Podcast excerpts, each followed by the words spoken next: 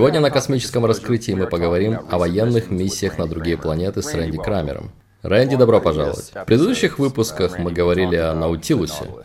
И многие зрители писали и хотели узнать больше деталей о нем. Да, Наутилус классифицирован как VG Highliner, и VG означает внутригалактический. Большинство кораблей имеют классификацию VG или VS, чтобы обозначить, могут ли они перемещаться внутри галактики или внутри Солнечной системы.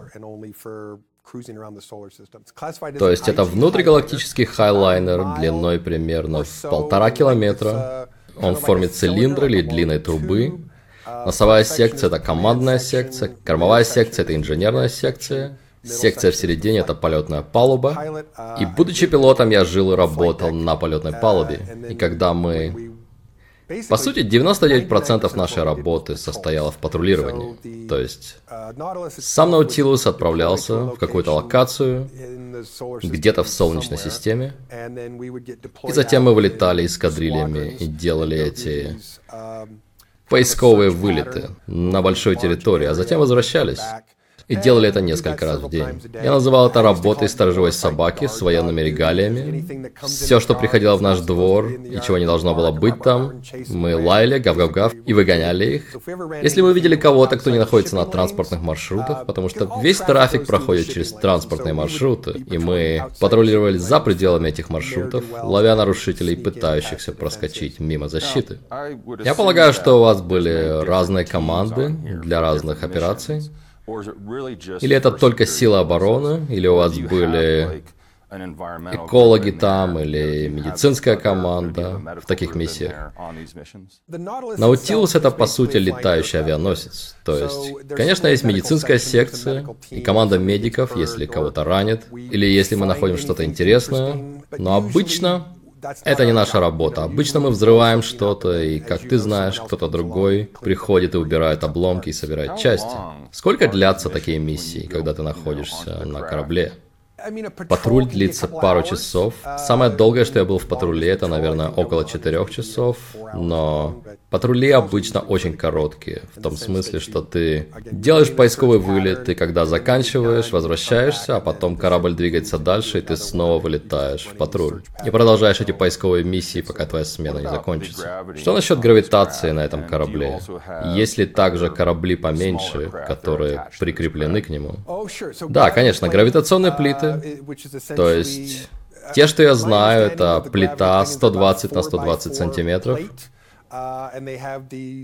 и в них магнитно-гравитационные катушки, которые создают силу тяжести. Ее можно настраивать.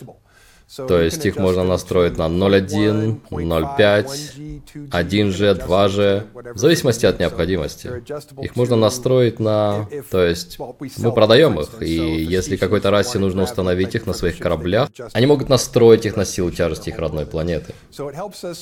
Это помогает нам не терять мышечную массу, но, как оказалось, есть также что-то в человеческом теле, что требует буквального заземления. То есть полеты в невесомости меняют ДНК. Это нездорово. Даже для астронавтов, которые работают на Международной космической станции и шаттлах, это вредно для них. Так что эти плиты помогают тебе заземлиться и понижают вероятность космического помешательства. И это реальное расстройство, и это не сладко.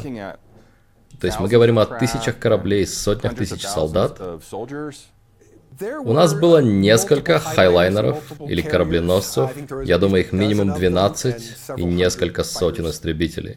То есть вы прямо летали на разные планеты на этих кораблях? Ну, когда я был на Наутилусе, не особо. Наутилус был задействован внутри Солнечной системы, и все. Но когда я был на Ферригате, там были другие миссии. Ферригат примерно в половину короче, немного шире и немного более плоский. И это фрегат сил особого назначения. На нем 18 команд спецназначения, у каждой из которых свои задачи.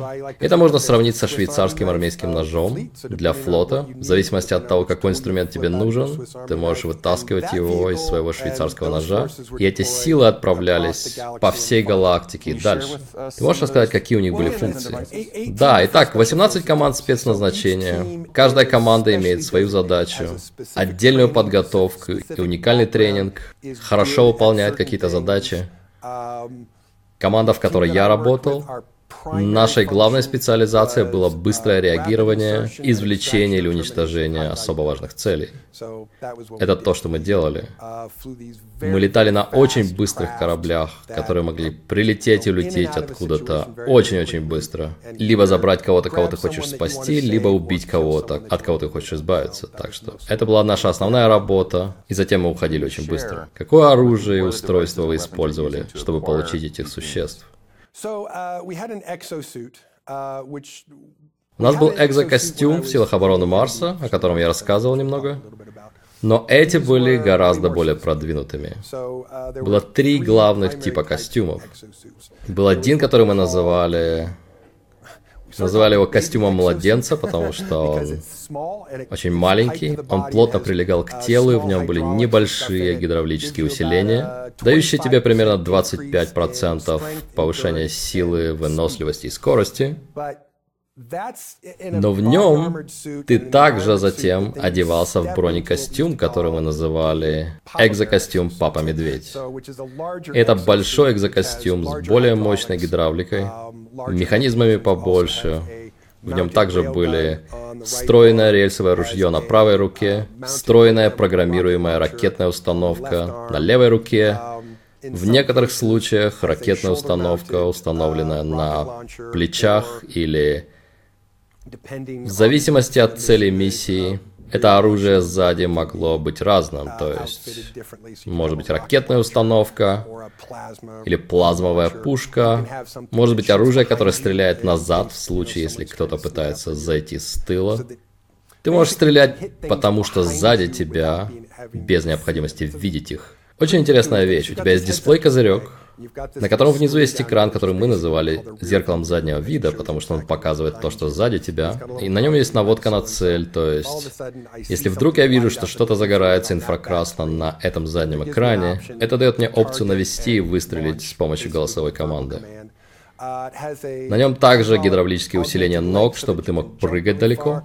На запястье есть консоль, и ты можешь программировать прыжковый механизм, то есть можешь посмотреть где-то на карте и сказать, я хочу прыгнуть отсюда, сюда, сюда и сюда. И компьютер сам рассчитывает, исходя из гравитации твоего веса, сколько именно силы нужно, чтобы прыгнуть и приземлить тебя в конкретном месте. Ты можешь прыгнуть и в ручном режиме, но ты также можешь установить с жуткой точностью, куда ты хочешь прыгнуть. Раз, два, три. Потрясающе, потрясающе. Да, ракетную установку также можно запрограммировать, чтобы снаряд взорвался перед целью, в стороне от цели или за целью. То есть многие костюмы усилены спереди, некоторые не так усилены сзади, поэтому иногда нужно расположить взрывающийся снаряд за чьей-то головой сантиметров на 50, а не впереди них, потому что сзади ты наносишь больший ущерб. Ты рассказал мне то, что наводит на мысль о полноценной войне, что означает, что за всем этим стоит какая-то стратегия, в которой ты участвовал. О да. Какой была ваша стратегия для той расы? В основном торговые подряды. Итак, у нас есть торговые отношения со всевозможными расами, и Точно так же, как здесь на Земле. Армия США – самая многочисленная сильная армия в мире. У нас множество союзников и торговых партнеров по всему миру, у которых нет продвинутого оружия и программ подготовки, и поэтому, когда им что-то нужно, они звонят нам, и мы договариваемся о сделке, о том, поможем ли мы им, и сколько это будет стоить, чтобы мы пришли и помогли им, какое будет торговое соглашение и так далее. То же самое и в галактическом сообществе. У нас много торговых партнеров, и многие из них не настолько оснащены в военном отношении, как мы. И когда им нужна военная помощь, или они оказываются вовлеченными в конфликт, кому они позвонят первыми? Они позвонят нам. Но что создает эти конфликты? Что они делают нам, чтобы мы должны были атаковать их? Но опять же, это обычно не то, что они делают напрямую нам. Чаще всего это угроза торговым путям или угроза торговому партнеру. И мы не хотим, чтобы нашим торговым путям и торговым партнерам угрожали. Что-то вроде охранных услуг? Да. То есть, если Если есть торговый партнер, в которого вторгается сосед, или у которого пару планетарных колоний, в которые вторгается сосед, и они кричат, а, что нам делать? Космические пираты. Да, или космические пираты, и они существуют. Космические пираты существуют. Тогда они звонят нам, и мы приходим с лучшим, что у нас есть. Рэнди, какая миссия была самой невероятной из всех, что ты пережил?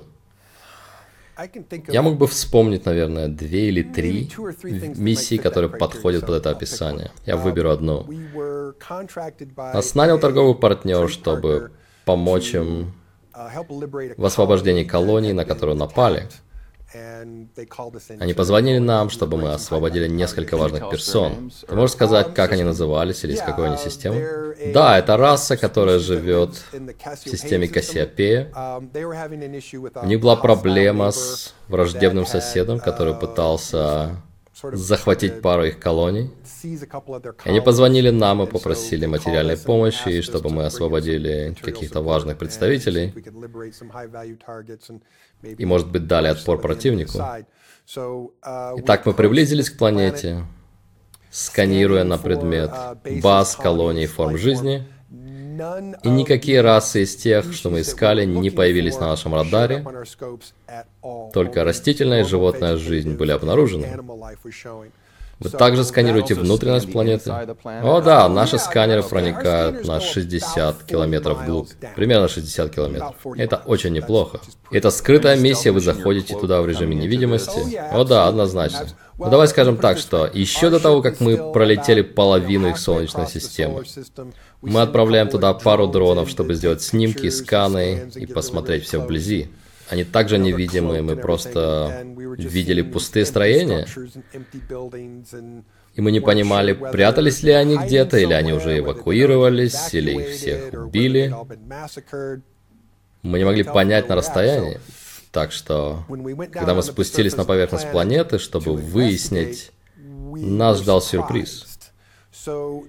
Там была другая инопланетная. Я использую термин раса условно, потому что мы не думаем, что это была органично эволюционировавшая раса. Мы думаем, что это была генетически спроектированная раса, которая опустошала планеты. То есть бросаешь одного такого. Кто создал их? Мы не знаем. Мы не уверены. Нам не удалось отследить, кто их создал. Мы думаем, что расе, которая начала вторжение, продали какую-то военную технологию, другие расы, два или три торговца оружием откуда-то. Так что кто-то пришел и дал им этих чужих в качестве оружия, которые по сути создают генетические биологические машины для убийства которые могут находиться не в этом измерении. Их невозможно увидеть ни в инфракрасном, ни в ультрафиолетовом, ни на какой другой частоте сканера. Могут телепортироваться на короткие расстояния. Они псионически, телепатически соединены. Так что, когда ты сталкиваешься с одним, он говорит другим, кто поблизости, чтобы они тоже появились. И ты не заметишь, как окажешься окруженным целой стаей. Как они выглядят? О боже, они ужасные. Итак, представь себе Скорпиона, с руками и хвостом с жалом примерно в 30 сантиметров. О боже. Голову без глаз и множеством зубов. И парой рук, чтобы можно было хватать. И они подбегают и бьют тебя этим жалом. И опять же, они появляются огромными стаями. И ты просто бежишь. Какого они размера? Размером с мотоцикл с люлькой? Окей. Okay. Что они едят и где они живут на планете? Понятия не имею, они приходят ниоткуда. И мы не знаем ни где они живут, ни как живут. Они едят все что угодно, этими зубами, судя по всему. И как эта миссия закончилась, если они были такими свирепыми и страшными? Нам пришлось эвакуироваться с планеты, затем... Ну, мы обсудили с расой, которая пригласила нас, и с нашим командованием, и они решили использовать метагенное оружие. То есть мы уничтожили все живое на планете. Что такое метагенное оружие? Метагенное оружие — это бактерия или вирус настолько сильные, что они уничтожают все живое на планете в течение нескольких дней. То есть они не могли таргетировать только этот вид, потому что они не знали ничего об их ДНК. Мы не могли поймать их. Не могли поймать даже одного. О, это о многом говорит. Даже вы не могли поймать одного из них. Да, не могли. У тебя был подобный опыт с другими видами, которых вы пытались захватить? Нет. Чтобы мы не могли даже отрезать ни руку, ни ногу? Нет. Какой была твоя роль в этой операции? Ты спускался на поверхность или ты был в экзоатмосфере и наблюдал? Нет, я был на поверхности. Моей работой было привести команду в командный пункт военной базы, которая была пустой, поискать любые следы, любые тела, любые записанные послания, что угодно, чтобы узнать, что произошло и куда все делись. У них были какие-то отчеты, чтобы вы могли подготовиться к этой ужасной встрече. Мы знали очень мало. Раса, которой мы помогали, это раса кассиопейцев, дала нам основные данные о том, кто был там, где находились колонии, где находились базы, и дали нам основную информацию. Но когда мы пришли туда, там никого не было, никаких признаков жизни, так что у нас были данные, которые, когда мы прибыли туда, изменились. Нам пришлось выяснить с нуля, что происходит и что делать. Ты потерял кого-то из своей команды во время операции? Двоих. И сколько было в команде с тобой на поверхности? 12. И они погибли от этих существ? Да, их порвали на куски. Ваше оружие не срабатывало на них? О, оно срабатывало. Просто соотношение сил было не в нашу пользу. Это было буквально... Их слишком много, вытаскивайте нас отсюда. Мы... Их было просто слишком много. Потому что они телепортируются. Если ты видишь одного, еще 20 телепортируются к тебе через несколько минут, потом еще 50 или еще 100, ты начнешь тонуть в них через несколько минут. Вам удалось взять образцы с их останков и забрать с собой? Нет. Эта планета все еще обитаема? Нет, там все погибло. То есть, наверное, ее можно заново терраформировать. Там все еще есть атмосфера для дыхания. Но все растения, животные, насекомые мертвы. Ты слышал, чтобы этот вид существ жил где-то еще на других планетах? Или это был последний раз, когда ты их видел? Но это был первый и последний раз, когда я их видел. Я разговаривал минимум с одним человеком, кто сталкивался с ними во время другой операции в другом месте. Но, но то, что мы знаем о них, это гипотеза. Не похоже, что это разумная, технологически развитая раса, летающая в космос. Это генетически спроектированные солдаты-пехотинцы. И хотя они псионически связаны, имеют черты некоторой развитости, у нас ни разу не возникало впечатления, что они обладают тем, что мы с тобой посчитали бы разумной связанной мыслью. Это как животные, которых запрограммировали, чтобы быть гораздо лучше, чем животные. Так что я не думаю, что сама эта раса являлась угрозой, но тот, кто создал их, может быть угрозой. Но сама эта раса — это оружие. Это военизированный органический монстр-скорпион. Это была гипотеза, которую вы с командой предложили, что у них есть псионические способности? Или это как с муравьями, когда ты ворошишь муравейник, они выделяют запах, и все знают, что делать? У нас были специалисты по псионике, которые наблюдали за всей операцией, и они доложили, что это были существа с псионическими способностями, которые отправляли послания друг другу, и это приводило тех, кто был на определенном расстоянии, в определенное место. На какое максимальное расстояние расстояние. Ты видел, чтобы они телепортировались от тебя или к тебе. Ну, они телепортировались на несколько миль от нас. Это то, что было сказано в отчете псиоников. Но, похоже, был некий радиус. Радиус их псионической коммуникации, похоже, составлял около 30 километров, а радиус телепортации около 15 километров. Какова роль корабля в этой операции? Я знаю, что они следили за всем, но как это работало? Вы постоянно находились с ними на связи? О да, мы на постоянной связи. В наушниках всегда был голос командующего офицера, говорящий тебе, что впереди или что делать. Задача корабля — это, по сути, логистика и поддержка. То есть они дают нам хорошие глаза в небе, информацию, говоря там, где что находится, что вокруг нас, кто где, кто движется сюда. О, у вас что-то на левом фланге за полтора километра, будьте готовы. А корабль приземлялся на планету или вас телетранспортировали туда? В этом конкретном случае нас отправили через кротовую нору, потому что когда мы выяснили, что на планете нет никакой жизни, или жизни в смысле разумных существ, кто-то в цепи командования решил, что приземляться будет рискованно, поэтому мы решили пойти на другой риск и использовать кротовую нору или прыжковые ворота. Я полагаю, ваш корабль несет оружие? Да. Они могут обеспечить поддержку с воздуха, как мы делаем здесь в армии. Они могут спуститься туда или начать стрелять прямо с орбиты, чтобы эвакуировать вас безопасно. Точно так же, как здесь. Ты не начинаешь артобстрел по противнику, который находится на близком расстоянии от твоих собственных войск, потому что ты разбомбишь их. И поэтому у них не было возможности обеспечить поддержку с воздуха или с орбиты. То есть они были на связи и наблюдали за развитием ситуации.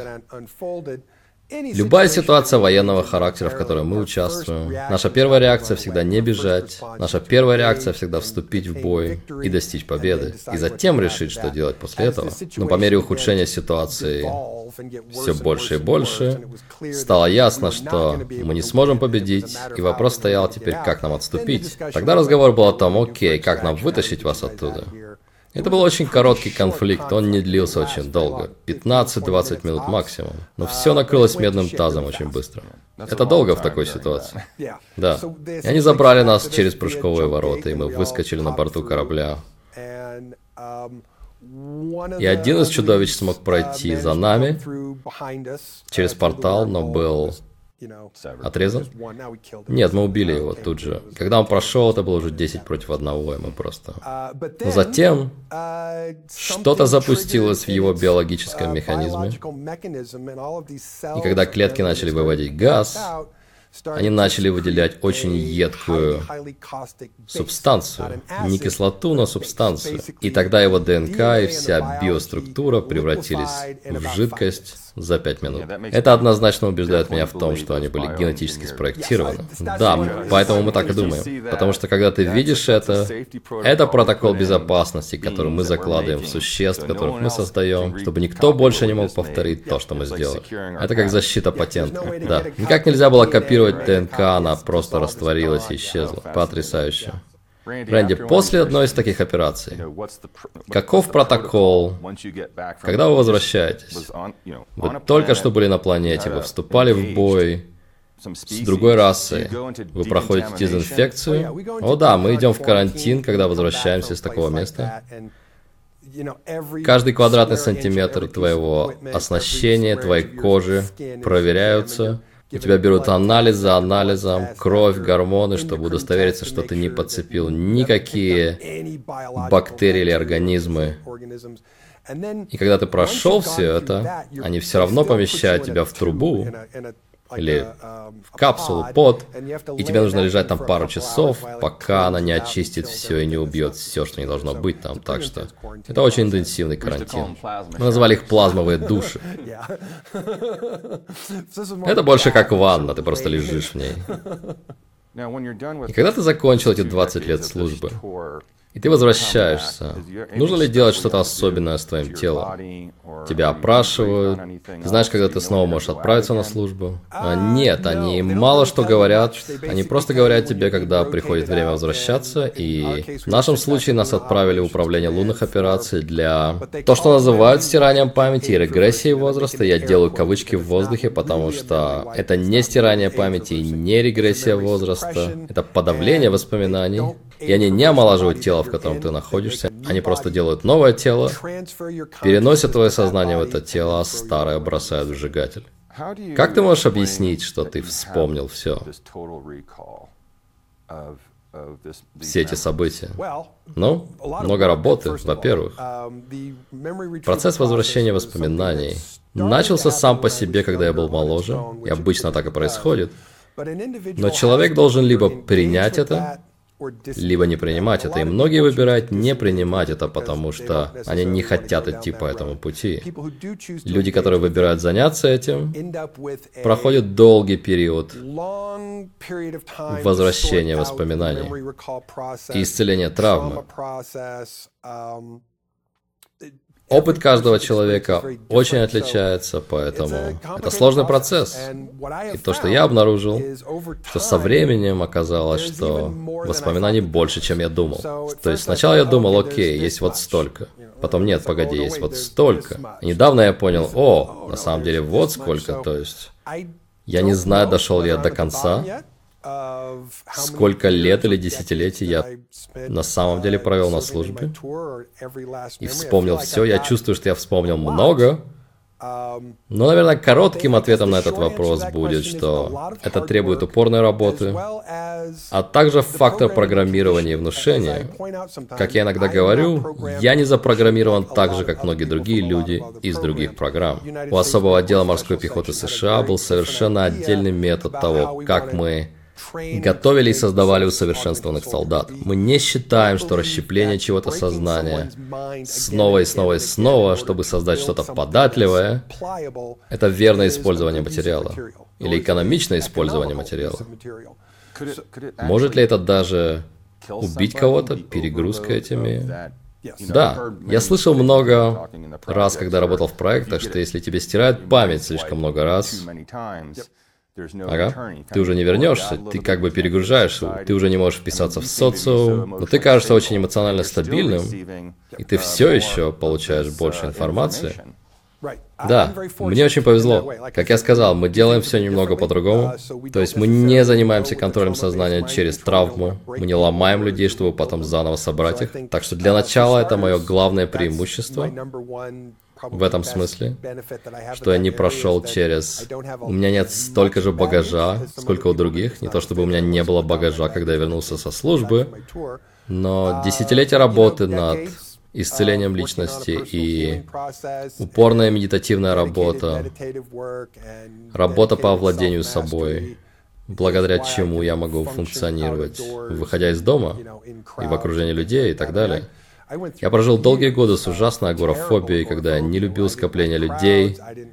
Я не чувствовал себя в безопасности на улице, когда что-то может быть на деревьях и так далее. У меня была ужасная паранойя, с которой нужно было жить.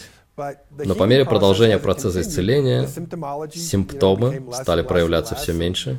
Бессонница начала уходить, беспокойство начало уходить, агорафобия. Так что я здесь благодаря упорной работе, и опять же, благодаря позитивному методу подготовки программирования, и потому что в какой-то момент я получил помощь от моего командования – вместо того, чтобы бороться с ними.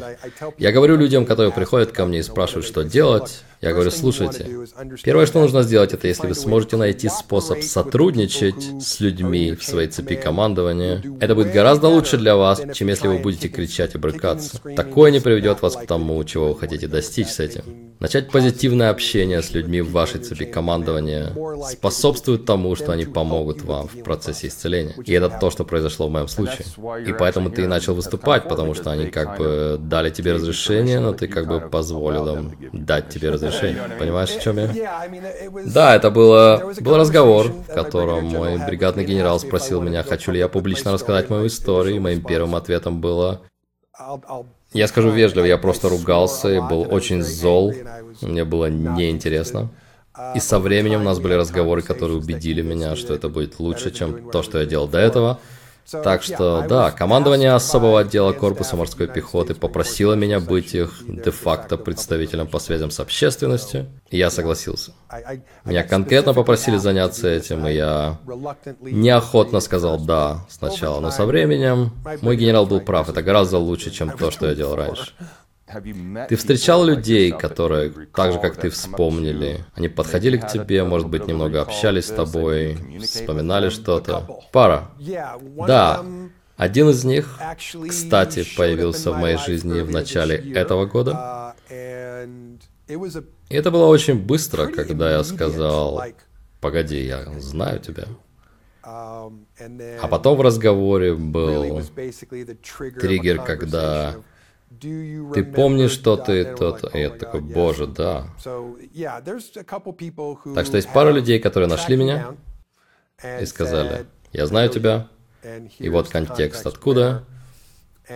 И мы выяснили это без того, чтобы я рассказывал что-то о себе.